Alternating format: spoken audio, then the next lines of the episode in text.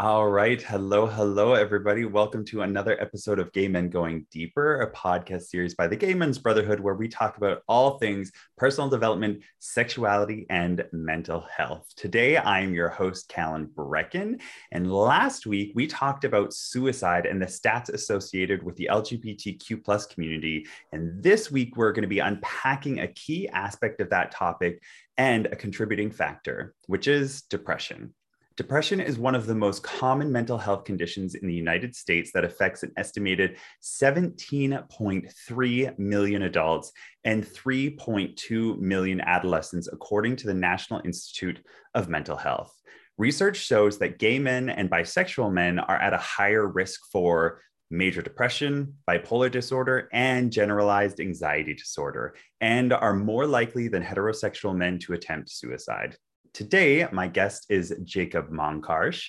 Jacob is a licensed marriage and family therapist both in California and Colorado and is located in Los Angeles. He primarily works with young men ages 19 to 39 to help deepen their understanding and connection with themselves and the people in their lives. From both his lived experience and clinical work, he's learned that giving voice to the voiceless, no matter who they are or how they identify, is a passion and a privilege he holds dear. Together, we're going to be exploring questions like what is depression and how does it affect a person? Is it possible for someone to be depressed without knowing it? What are the signs and symptoms someone should be aware of? What are the biggest triggers for gay men struggling with depression? How can someone currently struggling with depression work to get out of the cycle? And how can people best support someone struggling with depression? So, I want to first say thank you so much for joining me on today's show, Jacob. I am so excited to dive into today's topic because we have had this question about depression so many times in in our group and in our like just our community everybody wants to talk about kind of these deeper harder hitting topics. So i'm really grateful to have you. So welcome. Why don't you go ahead and introduce yourself a little bit to everybody? Hello. Yes. Thank you. Thank you so much for having me and i'm excited to dive deeper into this. It's um there's a lot there's a lot at play here and i think it's, it's something that a lot of people can resonate with. So thank you so much for giving me this opportunity of course. So tell us more about yourself. Where did this all start for you?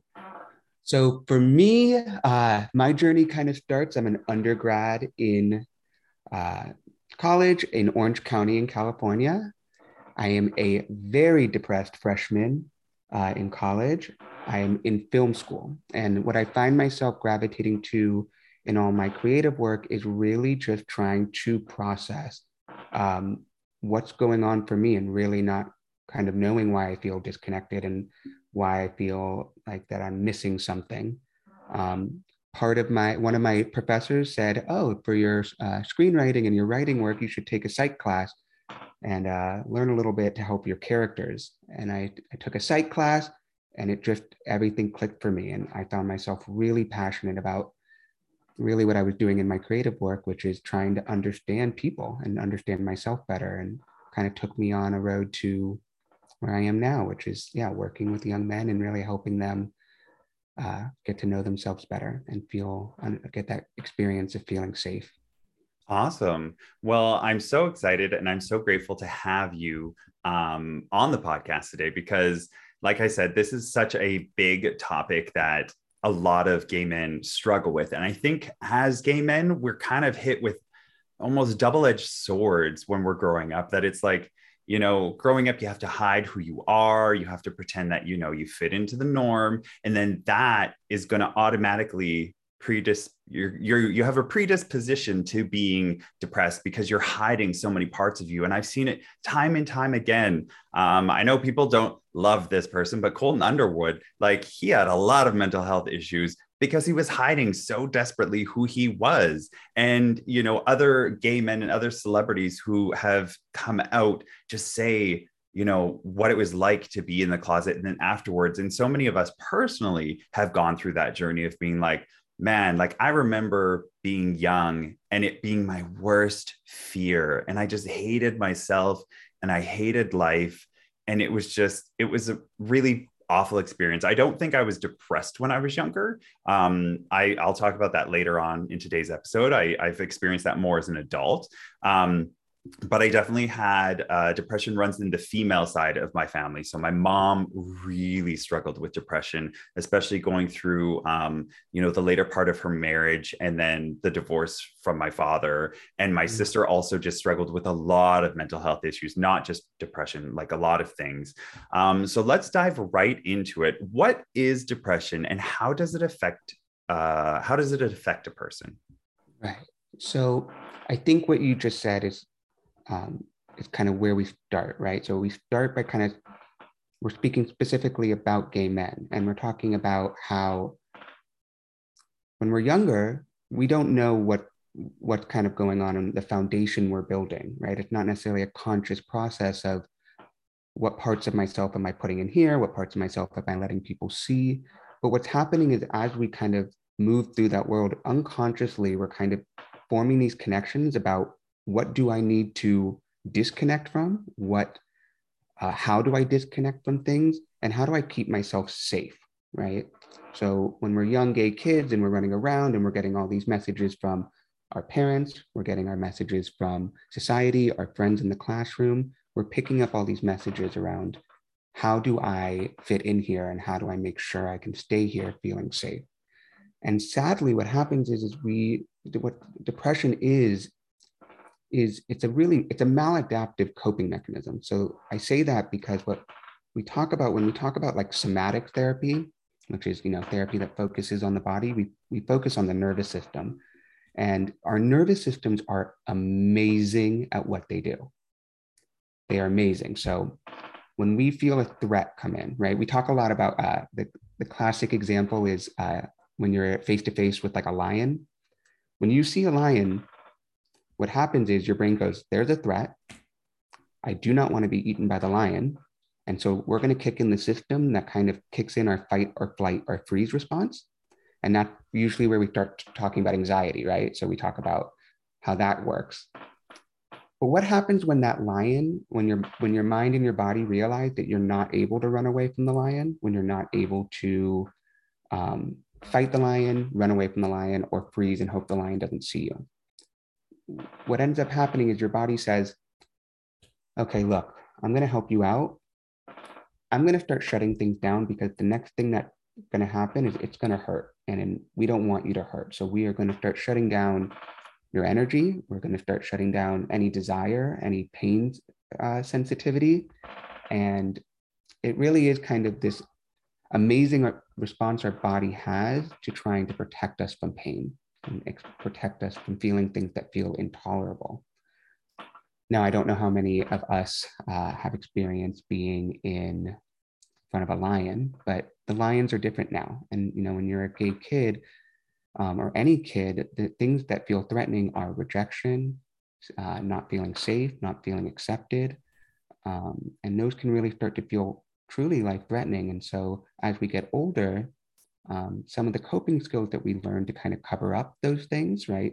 Being funny, um, being extroverted, being a hard worker, being really organized, right? Directing and getting praise and validation in other ways, they start to lose their kind of kick. And what we come to realize is there's a lot of pain there that was really hard for us to really sit with and tolerate. And so our bodies sometimes try to take care of us in a way where it doesn't feel like it's taking care of us, right? It feels really disconnected and really difficult and really both, um, I mean, you said it, the stats say it all, such a normal experience, but such a deeply personal experience that it's, it's hard to even recognize sometimes that other people might feel the same way.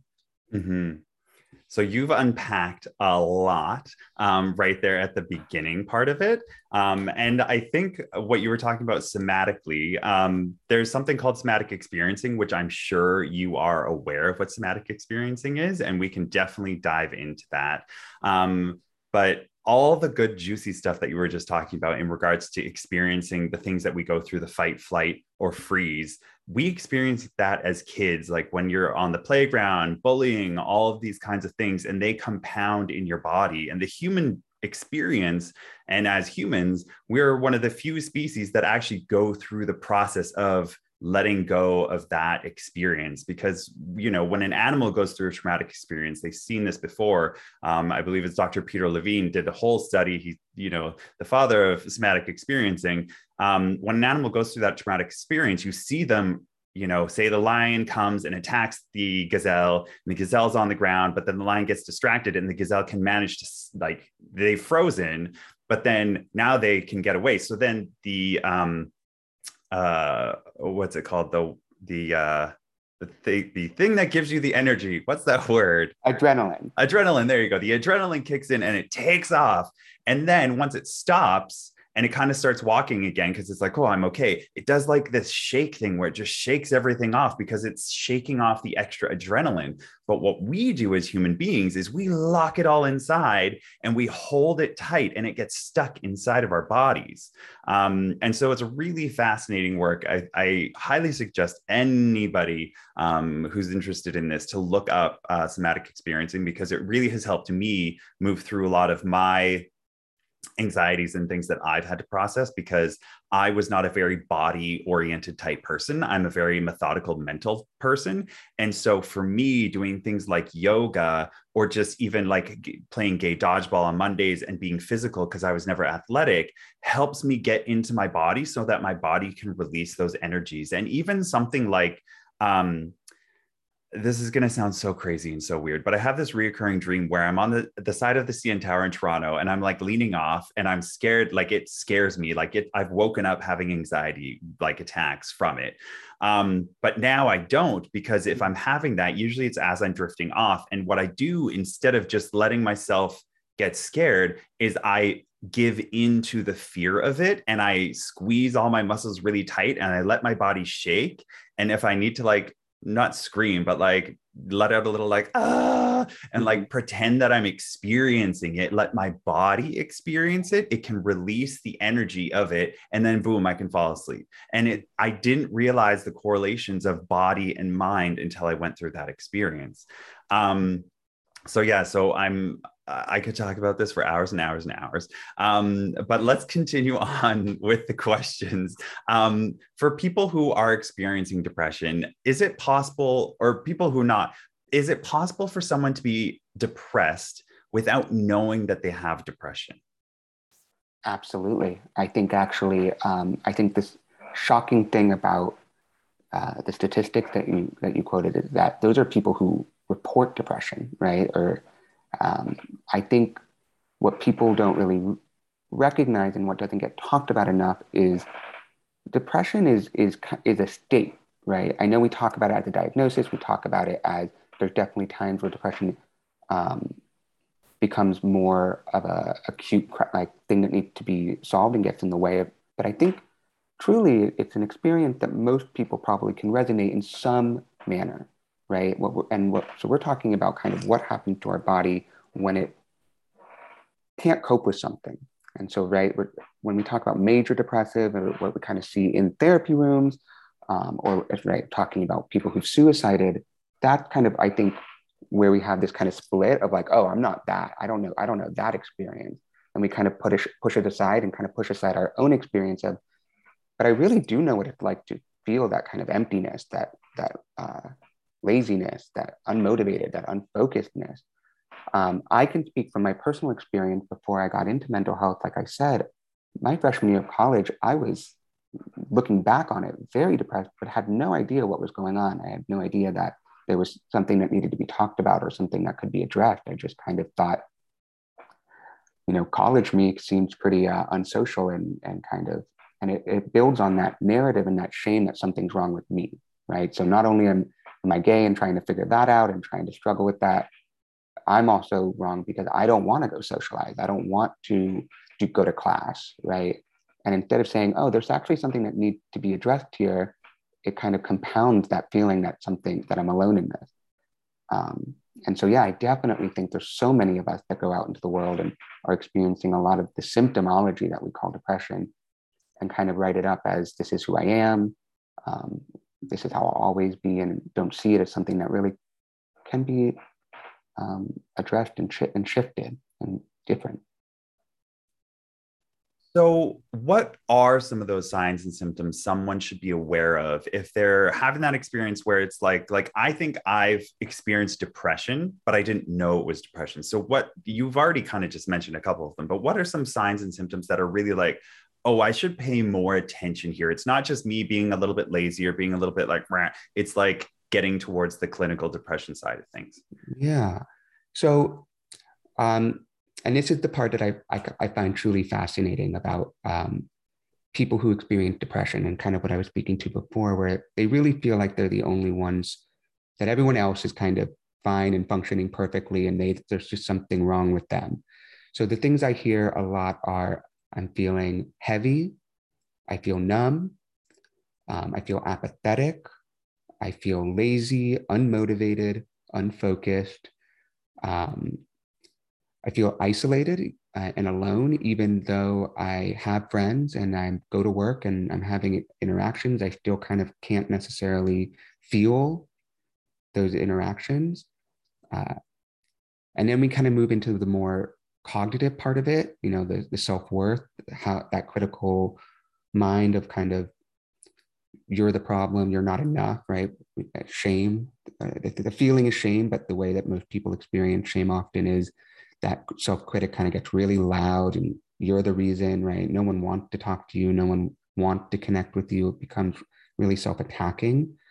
Um, and then we have the hopelessness and the helplessness that things can change. So when you start seeing things uh, and your experience more as fact, right? The things that you believe about yourself are, are like, no, this is the way it is, and this is how people perceive me, as opposed to realizing that they're actually distortions, right? They're distortions that other people aren't necessarily thinking, feeling, or perceiving you the way that you perceive yourself. Um, those are, I, I, just went through a lot of different experiences, I know, um, but they have a similar theme, right? Where it's hard to you feel disconnected and it's hard to take things in. It's hard to take good things in. Um, mm-hmm. and and we're going to unpack that later on if those are the things you are experiencing how you can get out of those cycles and how you can move out of those cycles. Because those are a lot of when you get into that headspace of like and i've been there especially through the pandemic like mm. oh my goodness through the pandemic i consider myself a positive person. I like to think positively. I like to have um, hope. I think hope is one of the biggest key aspects of not getting into that cycle of depression, like the deep rooted depression that even if there's a kernel of hope, you're like, okay, but like tomorrow can be different. This isn't going to be forever. Like those little tiny things to hold on to, those were the things that kept me going.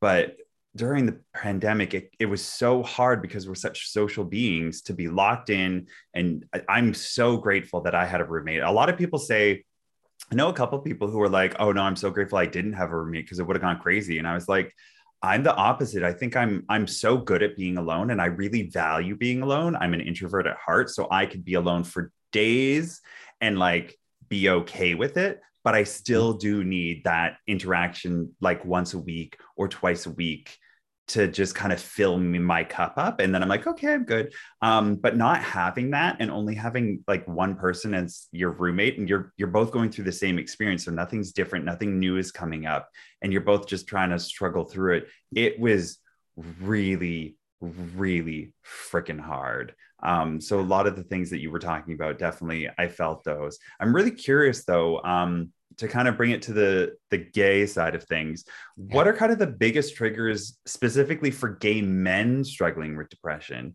And i kind of put some examples in here um, and I'm, I'm curious about your work specifically because i know that there's things like body obsession culture and drinking and drugs and how we just interact as a culture. How do those things all factor into gay men and how we experience depression or how it can trigger uh, experiencing depression yeah. So what I, you know, this question I think goes back to kind of this previous kind of overall about depression, right? Like kind of the origin story of it.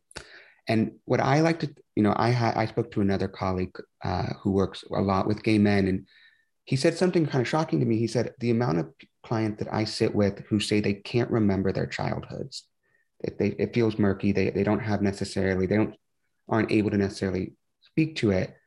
And the way we were talking about it that I found so intriguing is what happened to someone when they don't feel connected to themselves and they can't take things in, right? When when you grow up having to uh, learn, right, putting on a mask, wearing all these things where you kind of put some distance in, and what and what ends up happening to that person when they grow up.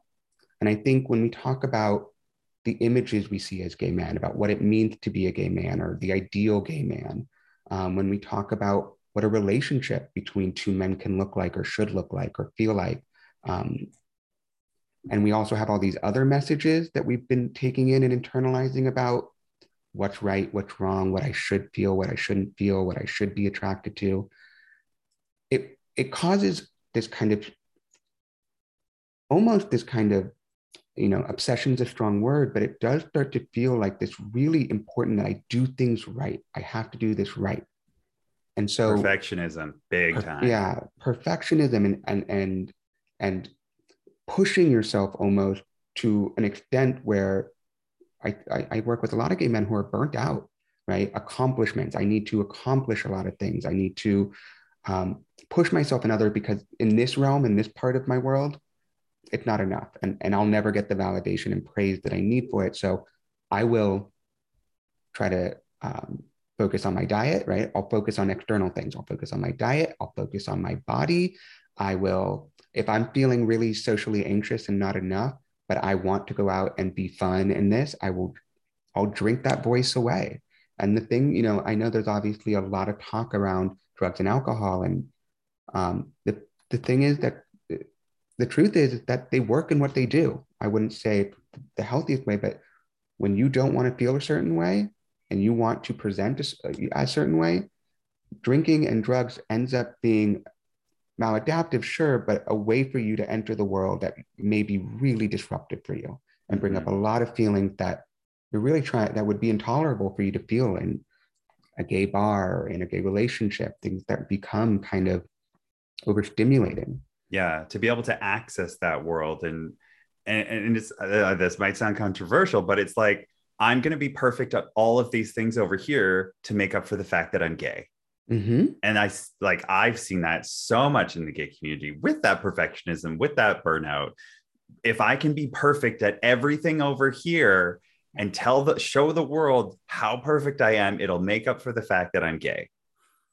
and it's just wild and then going into yeah. the drugs and the alcohol it's mm-hmm. for me it's kind of like you know how kids have like wild abandon they're just like they do they don't give two fucks about anybody else yeah. that is kind of what happens with drugs and alcohol is that your inhibitions you can let go of all the hangups you've had and you can kind of almost get back to that childlike state of like oh this is the like i can have fun in the world but the thing is is that you can do that without drugs and alcohol but if you don't feel safe doing that, or you don't know how to do that, or you don't know how to process that, or how to get there, which it takes doing a lot of this work to get there, um, of course you're going to turn to drugs and alcohol in order to kind of access that because that's where you feel free. That's where you feel like, oh, I'm connected again. Exactly. And I think um, drugs and alcohol, food, exercise, and I think the food and exercise part is because right we can we can say that's it's healthy. It's you know to eat clean to to work out to work out your body. You said it yourself yoga an amazing somatic experience and really helps kind of get you in your body. I think the thing that becomes very very um, hard for some of us who've gone through this experience to um, take in is that coming out is not the end of the process when we come out and we tell everyone, we think, but I'm out, I'm going out, I'm going to gay spaces, i have gay friends. Why do, why, in what world would I not um, be okay with being gay? I, am here, I'm, I'm, and we disregard the lifetime, right? The, the childhood, the adolescence, the adult years before we were out that had an impact on our relationship with that part of us and we were like but no we came out. We already did that part. We we accepted ourselves. We go to the pride parades. We we, we go to the gay dodgeballs right? We I'm, I'm here. I'm doing it. And it's hard for us sometimes to understand that the 12 year old that was really afraid of being gay the 15 year old that had a crush on his friend but didn't know if he liked him back or felt uncomfortable around will this person like me? Will they be will they hate me if they knew this those parts stay with us, right? Like you said, uh, as humans, we absorb. We absorb those experiences and they end up working in our unconscious. Um, and so that I think is the thing that gives gay men and other queer people this double-edged sword and why we are so um, disproportionately affected by kind of mental illness and depression, especially because we have very, very, from day one, a unique experience of knowing that we're different. We don't know why, but we know that we, we sometimes we feel it as maybe we're magic, right? Maybe we, I, I, I know a lot of young gay boys um, who, who were waiting for like, oh, something special like that. Something's going to happen to me one day where finally things will make sense. They don't know what it, what that is per se, but at some point that starts to turn into uh, a negative right there's something different about me that i can't necessarily connect with or feel safe around my peers in um, i don't know if you have this experience but i remember whenever the word gay was brought up in school i always thought all eyes were on me i thought for some reason that everyone else was thinking that that i was the one that they were talking about oh i knew everybody because everybody would say it to me yeah and so there's that experience right of being othered Mm-hmm. And so this really, really deep sense of something being wrong. Yeah. So that even when we come out and we start living the life we've always wanted to live in a congruent life, right? Living with our past, we still have to process and we have to kind of undo the damage that was done to us, sadly, from society, family, and all those interactions. Um, and quite frankly, I, you know, I say this to my clients um, it's not fair what happened to us. It's not fair what happened to you, but it is your responsibility to, if you want to clean it up, right? If we want to do that and do that work. Oh, 100. And you have to, if you want to, if you want to move forward, you have to look backwards sometimes in order to do that. And I want to go back to this comment you made about what happens when someone can't connect with themselves.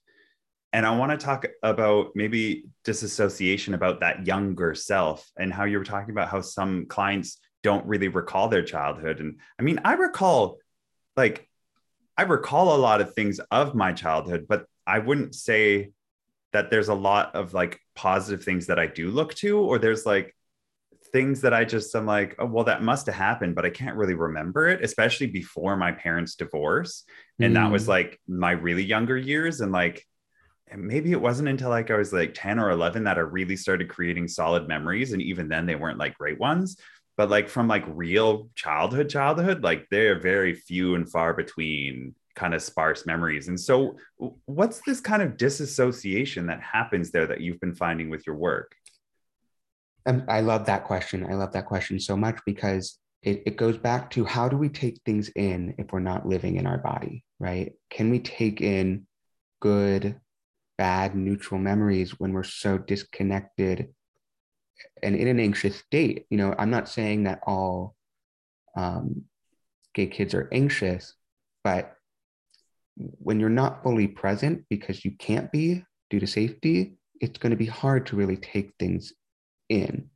So I, I think about this. I think about the young gay kid who um, really loved dancing or, or performing, right? Really loved and, and, and used to put on performances for their dad and mom and it'd be like look i came up with a dance and the message they get is don't, boys don't do that or boys shouldn't be doing that and you're instantly getting this message of this thing that really brought you joy and this thing that really felt fun wrong bad we shouldn't do that we're not and and you learn that the things i like aren't aren't things I should like, or or they make other people they they don't make mom and dad happy, or they make they make me bullied, right? I become a target of bullying.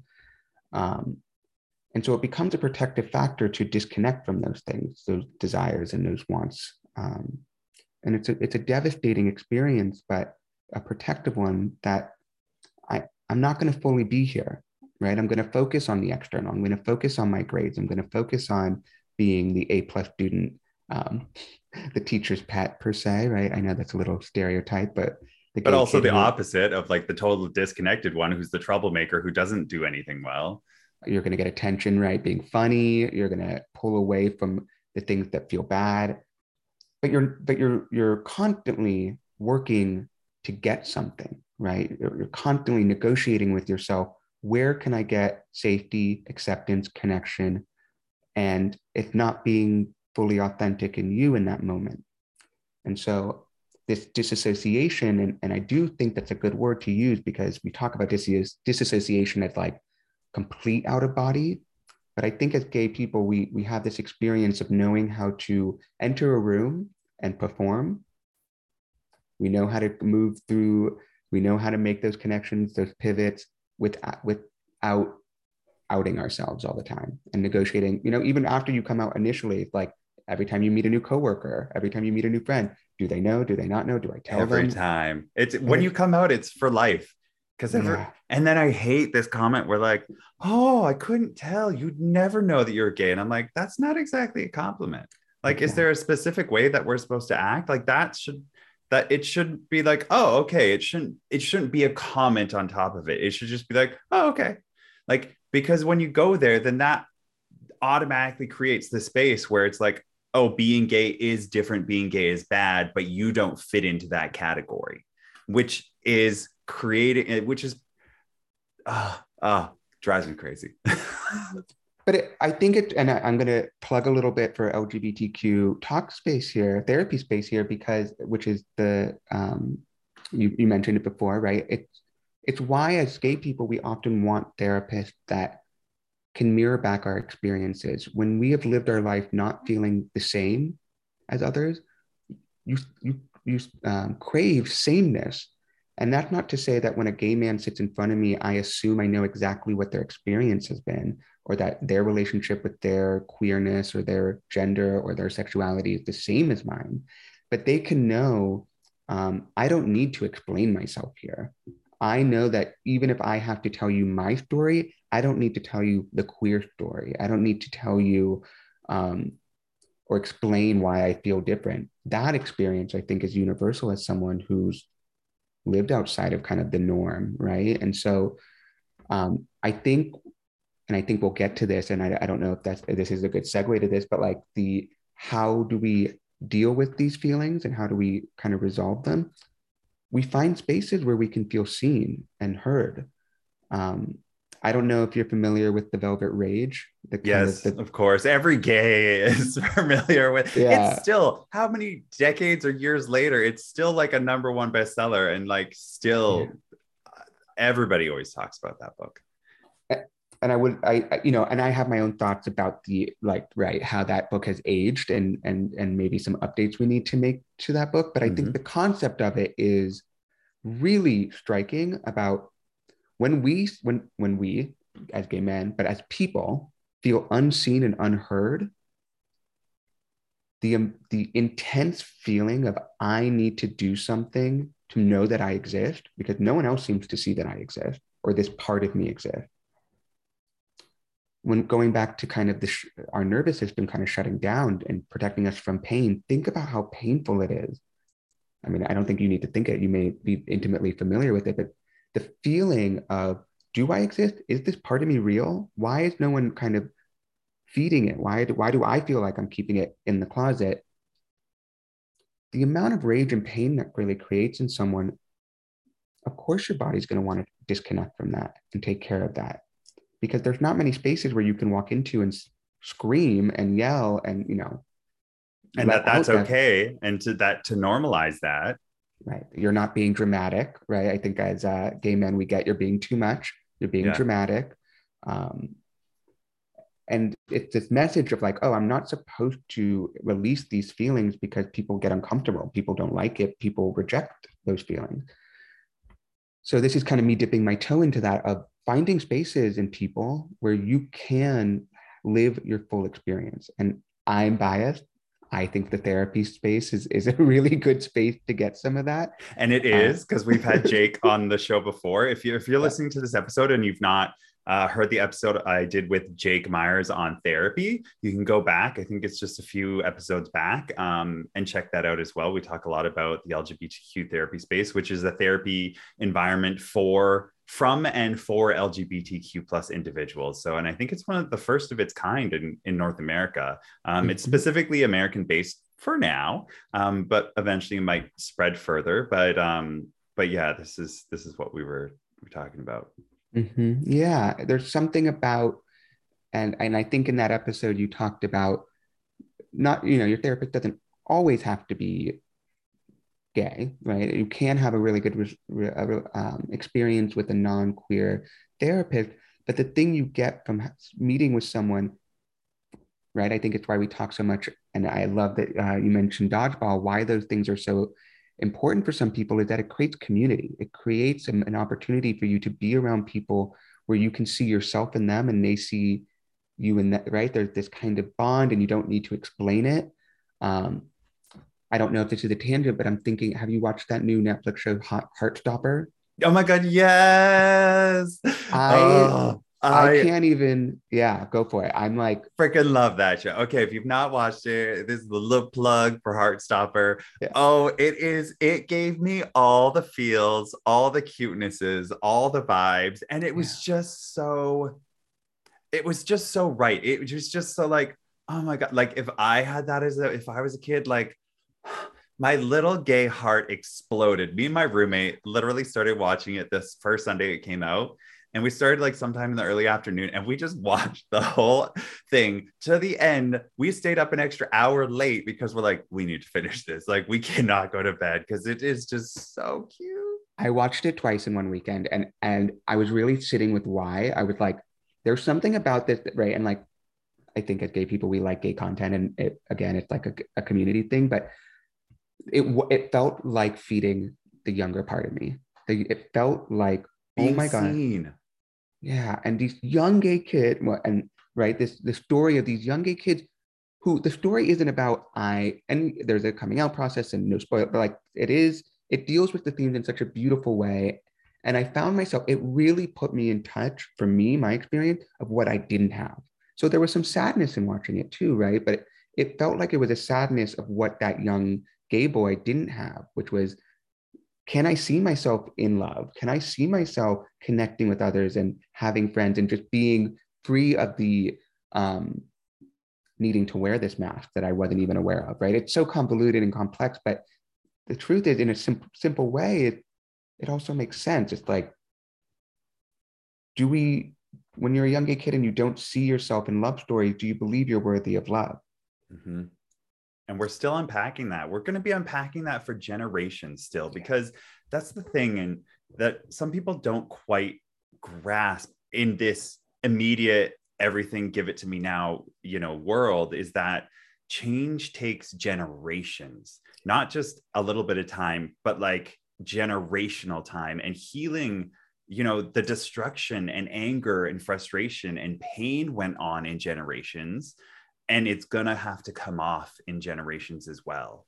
So it's not just like oh you know we've legalized gay marriage you're fine. No that's one little tiny check mark on the journey that is us being fully realized people in society. And we've had gay marriage in canada for generations but that doesn't mean that we still don't get the messaging from other countries because we're right you know we're neighbors to the usa so it's not like we aren't getting the messaging from the usa being like oh, oh, but you're not quite appreciated down here. And in a big city, you know, it's it's you know, I feel safe, I feel great being in Toronto.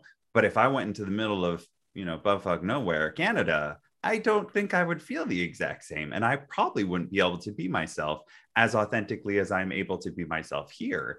And it's it's all part of it. And that that's going to take generations. But things like Heartstopper and these shows and these movies, the visibility is so important. And then on the flip side, the other people who are screaming, like, oh, why do you need so much visibility? And it's like, because every fucking show until this point has been about straight people. You have generations of normalizing. We don't have generations of normalizing. So, yeah, it's going to be in your face because the pendulum is swinging mm. to correct itself. It's the same with Black Lives Matter it's it has to be in the face of everybody constantly for generations now because it's been the opposite for so long. We need to course correct and it needs to swing in the opposite direction until eventually it can come back into the middle where it levels itself out.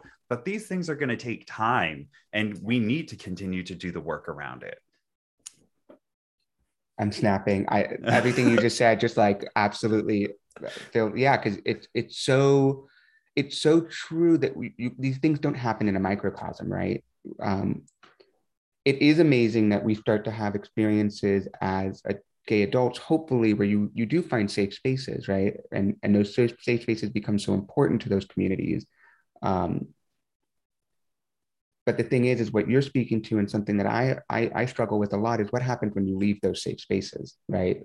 Like you said, like I, I was thinking, you know, no, I've never gone to the South in the USA. Like, but do I want to go to the South? Would I feel safe? Like, and the, and when the, the fact that we even have to ask those questions brings us back to this, you know, this theme of depression of like, I don't really want to go to back to a place where I'm going to have to question myself and, um, oh my God, and and the the overthinking of how do I talk, how do I present myself, how do I look, how do I, it's it, it really is it all is so compounding into it devastatingly um, not surprising why depression is so prevalent in our communities.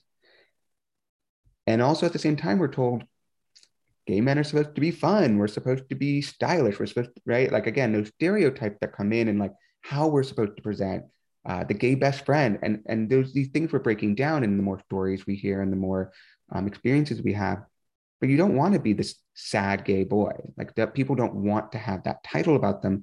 And I think the more we talk about it, the more we realize it's actually a universal experience. Hopefully, will create some more space so that you can have the whole breadth of life. That's really what, what treating depression is about. It's not about not feeling sad. It's not about not having bad days and feeling unmotivated or lazy. It's about being able to experience the spectrum of our feelings and the spectrum of the anger, the rage, right? Because, like you said, the rage isn't going anywhere. No, it needs to get released in a constructive, healthy manner. Exactly. It's not about getting rid of feelings.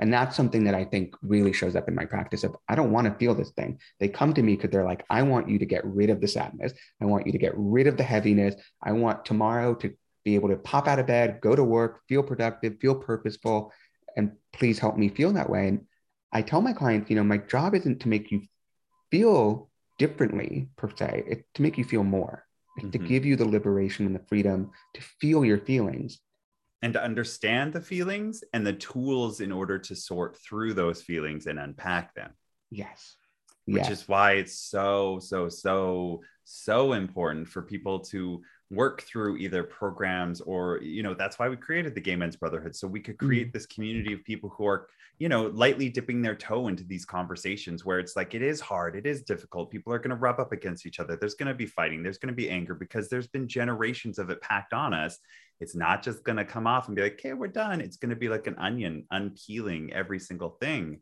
Um, and this is the perfect segue into the next part of this is, you know, someone who's struggling currently with depression, how can they start moving out of that cycle? And one of the biggest key things is, you know, working with a therapist, starting to understand what your feelings are. Why are your feelings there? What are the tools that you can then get to put into your tool belt to start sifting through all this stuff. Mm. Um, but I know that that can also be hard because if you're in the deep cycle, you don't even want to reach out. So if somebody's really in there, how can they even start uh, like to try to figure out where yeah. to go next? Yeah, and this is one of those questions um, that there are some right some of those uh, how tos, and then there's also the the real kind of what's behind that question, right? It's like it's such, I think we, we can't underestimate, like what you just said, how difficult it is when you're in that place. And I always think that when someone reaches out for therapy or in any sort of support or um, way, that that first step of asking for help, oh my God, like we may think it's just another call or, or um, that it might be easy, but that is so often the hardest part. I do you know, as a therapist, we do consults before we kind of jump into working with with clients. And oftentimes those 10, 15, 20 minutes can be healing in itself for someone because mm-hmm. they've reached out for help and they're they're getting their their hand is being grabbed. So I say that because it's um for the for the person who feels hopeless that says, oh, it, there's no point, it won't change anything. I I really um I really want to say that there's something to creating a bit of space, even a fraction of space, that the voice inside your head that says nothing's going to change and challenging that can, can change your life, I think, in many ways, because it can give you at least an opportunity to make a choice to take a step closer to someone. Mm-hmm. And I think it's really important too, because for me, myself, how I've experienced it is that you know, when you get into this depression of like, oh, am I even here? Am I even relevant? Am I even being seen? I'm not feeling seen. Am I real? Like, you know, what is this existence? For me, working with a therapist has been that person on the other side being like, I see you. I am here seeing you and validating you as an individual and as a person. And that in itself is so powerful to just be like, okay, someone sees me. You know, it's not everybody, it's not the whole world, nothing's perfect, but there is an individual who sees me, who sees the struggle and the things that I'm going through, and they're there to help support me. And, you know, it, eh, therapy can be expensive but there's also lots of programs out there that you know community center community programs government programs that you can you know might be a little bit more difficult which is, sucks because it's already so difficult for somebody to reach that first step because it is it's not just a first step it's like you're climbing over a mountain and mm-hmm. then at the top of the mountain, then that's when the normal steps start. And it does get easier. But that first one is like so freaking difficult. Well, to go back to the nervous system, right? The first, like what you're talking about, the the mountain you're climbing is getting back, getting your nervous system back on, right? The first step is how do I get myself to wake up from this? And um, that heaviness really does a good job of, of telling you, oh no, this is this is better than the anxiety that you might feel or the rejection you might feel. And, and our minds have this amazing ability of, of teaching, telling us a narrative and reinforcing that narrative. So when we you know, are looking for evidence of, yeah, you see, I, I tried to reach out to a friend and, and they didn't respond right away, that kind of reinforces the narrative that they don't care. And we, um, or you I ask think, somebody out and they don't respond for like a week and you're mm-hmm. like, oh, they mm-hmm. don't like me. And you mm-hmm. make up mm-hmm. all these stories about what's going on. And then all of a sudden they message you and they're like, oh, that would be great. And it's like, they don't go on Tinder every single day. Maybe they go on only on the weekends. You don't know their story. Exact. That's exactly it. It's like, how do we, when we're looking for things to reinforce our narrative about why we why we feel this way, we're very good. We're very good at coming up with why we feel the way we do and why we shouldn't challenge that belief or that self-critic. Um, and and to speak to your point yeah therapy there are some um, barriers for people to get into therapy. It's and it, it is a, an issue that i feel really strongly about. And so i know in your episode with jake you talked about kind of you know if, if fee is a problem the uh, I think you mentioned I, I was actually really excited to hear that I think you mentioned the the tax rebate that you can get from from therapy in, in where you're from. So I oh yeah, in Canada. Oh yeah, you yeah. can claim it. I just did my taxes. She's getting back money. Like you can you can write off not write off, but like you can add medical expenses to your bottom line as an individual. It's not about business. It's a, as an individual. Save your dental. Save your it's per province, of course, but yeah. no, save that and add it into your medical expenses at the end of the year for your taxes. Like that, that's important stuff. So there are ways. It's not like you're going to get it all back, but there are ways to make it more accessible. And even things like this podcast. If this yeah. is your first step, it's a great first step because at least you're gaining the knowledge, at least you're getting the understanding and the conceptual ideas of it under your belt. So then this could be your stepping stone to those things. Joining the Gay Men's Brotherhood Facebook group, starting to interact a little bit here and there can be another next step. And then mm-hmm. the next one after that. So you can find these little micro steps before taking that bigger step of actually reaching out and finding a therapist for yourself for that kind of thing. And if you're not, and I, I always say, right, the three things that I kind of am a proponent of, especially when talk, and this isn't just for depression. This is if you're feeling anxious, if you're feeling um, disconnected. Um, my first question for myself and for others is when they start saying they feel disconnected from others or their work. I, I usually like to point them towards maybe there's a part of you that's feeling disconnected from yourself. So maybe we need to do some grounding. And so you mentioned yoga. I think yoga, I'm so glad that yoga is so in the mainstream now. It, I think it's just amazing. It, it works your body, it works the mindfulness, um, meditation. The amount of people I, I hear who say, oh, meditation isn't for me. If you are one of those people, meditation is you are the one for meditation. you need it. yeah. I always like to say, if you're the one who, who struggles with it, then that I think is a good indicator that this is something that it's a practice. Um, and the last thing I like to plug is I think um, I, I, shared that before I was a therapist. Um, I, I, I, pursued creative writing. And so, writing for me, I think journaling um, it has just been kind of an amazing. I, I journal personally every morning, and it not even any. I don't even know what I'm always writing about, but just getting in touch with what the content of my mind and my heart is, um, and just kind of becoming aware of that. It creates such a space between things, and when you are feeling heavy rage, heavy shame, it's really hard to create that space to challenge it. And so by writing it down, talking about it with someone, it creates that dissonance that allows you to kind of change your perspective on it and realize that yes, it's how I feel, but it may not have to feel that way.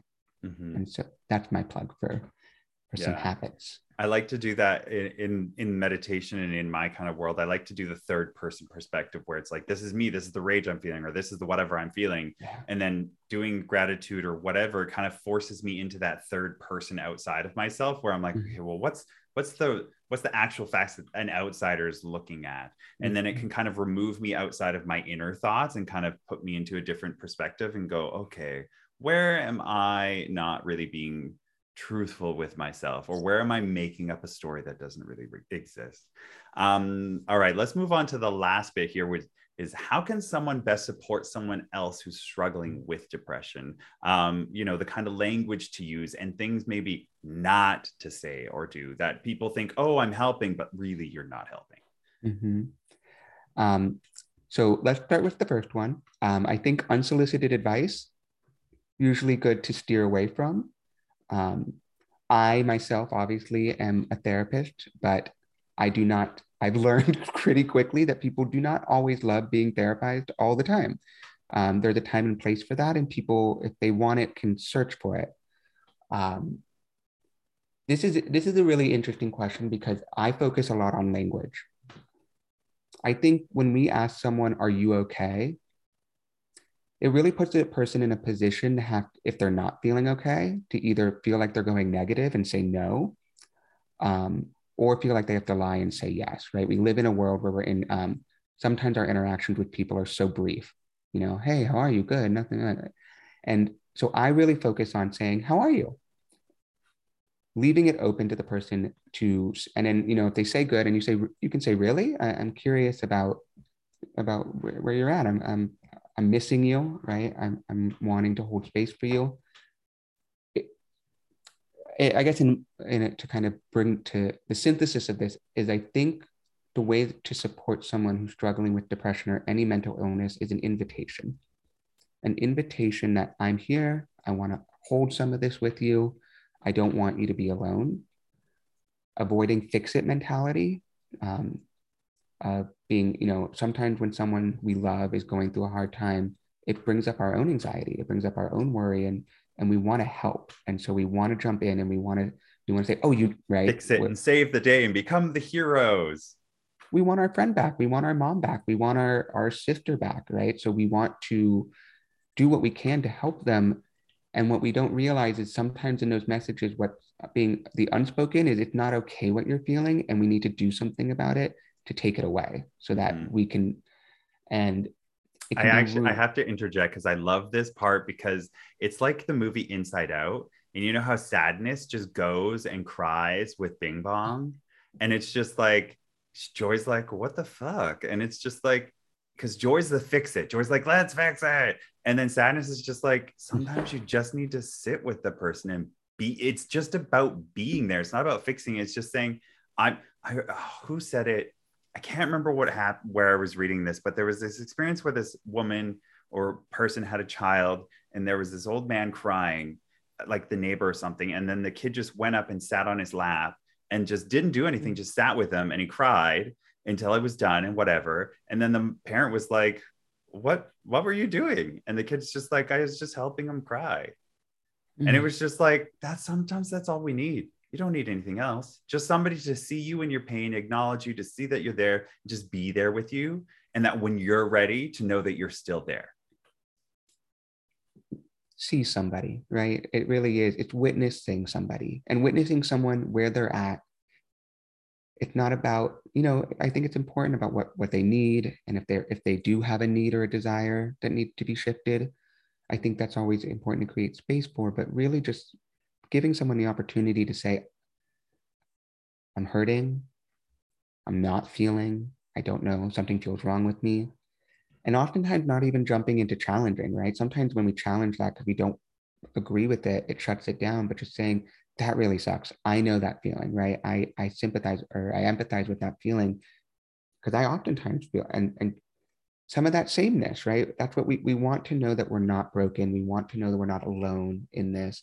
And so when you, if you have someone in your life, um, I, w- I will say, you know, there are sometimes the people in our lives who struggle with mental illness um, or mental health, I should say, it can be hard for us sometimes to, we sometimes can lose that compassion because we, we're not the most patient people. We have our own life to feel and we can feel like we need to give up everything in order to caretake someone.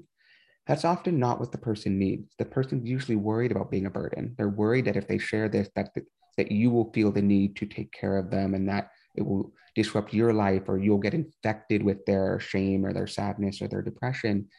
And I think making sure that you yourself feel that you're taking care of yourself, I think modeling how to take care of yourself um, while being in relation with someone who's struggling to do the same can be an amazing corrective experience of I can take care of myself mm-hmm. and I can be here for you and I can hold space for you. And you don't need to take care of me right now by hiding your feelings. Mm-hmm. That's how that's how we were trained. We were trained to take care of other people by not making them uncomfortable with our gayness, with our anxiety, with our depression, and saying, I can take care of myself and I can also give some to you. And mm-hmm. and you don't need to worry about me take, you know, creating that space for you. Mm-hmm. So I, I think that's kind of my gist of how I kind of would kind of coach someone if they were really worried about someone and, and missing someone. Yeah. And it is important to take care of yourself and fill your own cup first. You know, do your own therapy, go to your own groups, do your own like uh, fun adventures and things like that. And then continue to be around that person as like a catalyst so that they can see, oh, okay, maybe there is options. Maybe there is you know ways to be different and to change but that has to be that person's choice. It can't be a, I fix this or i fix you or any of that kind of shit. It has to be i'm just going to stand in my power and stand in my light and if you see it and you want to get attracted to it and you want to go in that direction and learn you will take those steps but i'm not doing it to fix you or anything. I'm just doing it for myself. I love that. I absolutely love that. Yeah there's this um, you know our, our, our brains and our bodies we want to take good things in. Our, our, we're really adept at taking good things in when we're open to them. And so i think um, i think that's a beautiful way to think about it that if you can take care of yourself and stay connected to this person whether they want to stay connected or not you'll be it'll be really a, a beautiful experience to kind of have both of you guys have a learning experience. And you know maybe their experience will help you with something you're struggling with right? Having that shared commonality it can be a really beautiful space and, and, and a difficult one, a really uncomfortable one sometimes, but the uh, the intimacy of it can be a really, really nourishing one. So. Mm-hmm. Uh, well, I think we can end things there on that beautiful note. So it's been an absolute pleasure having you, Jacob. Where can people find out more information about you or your work if they're interested?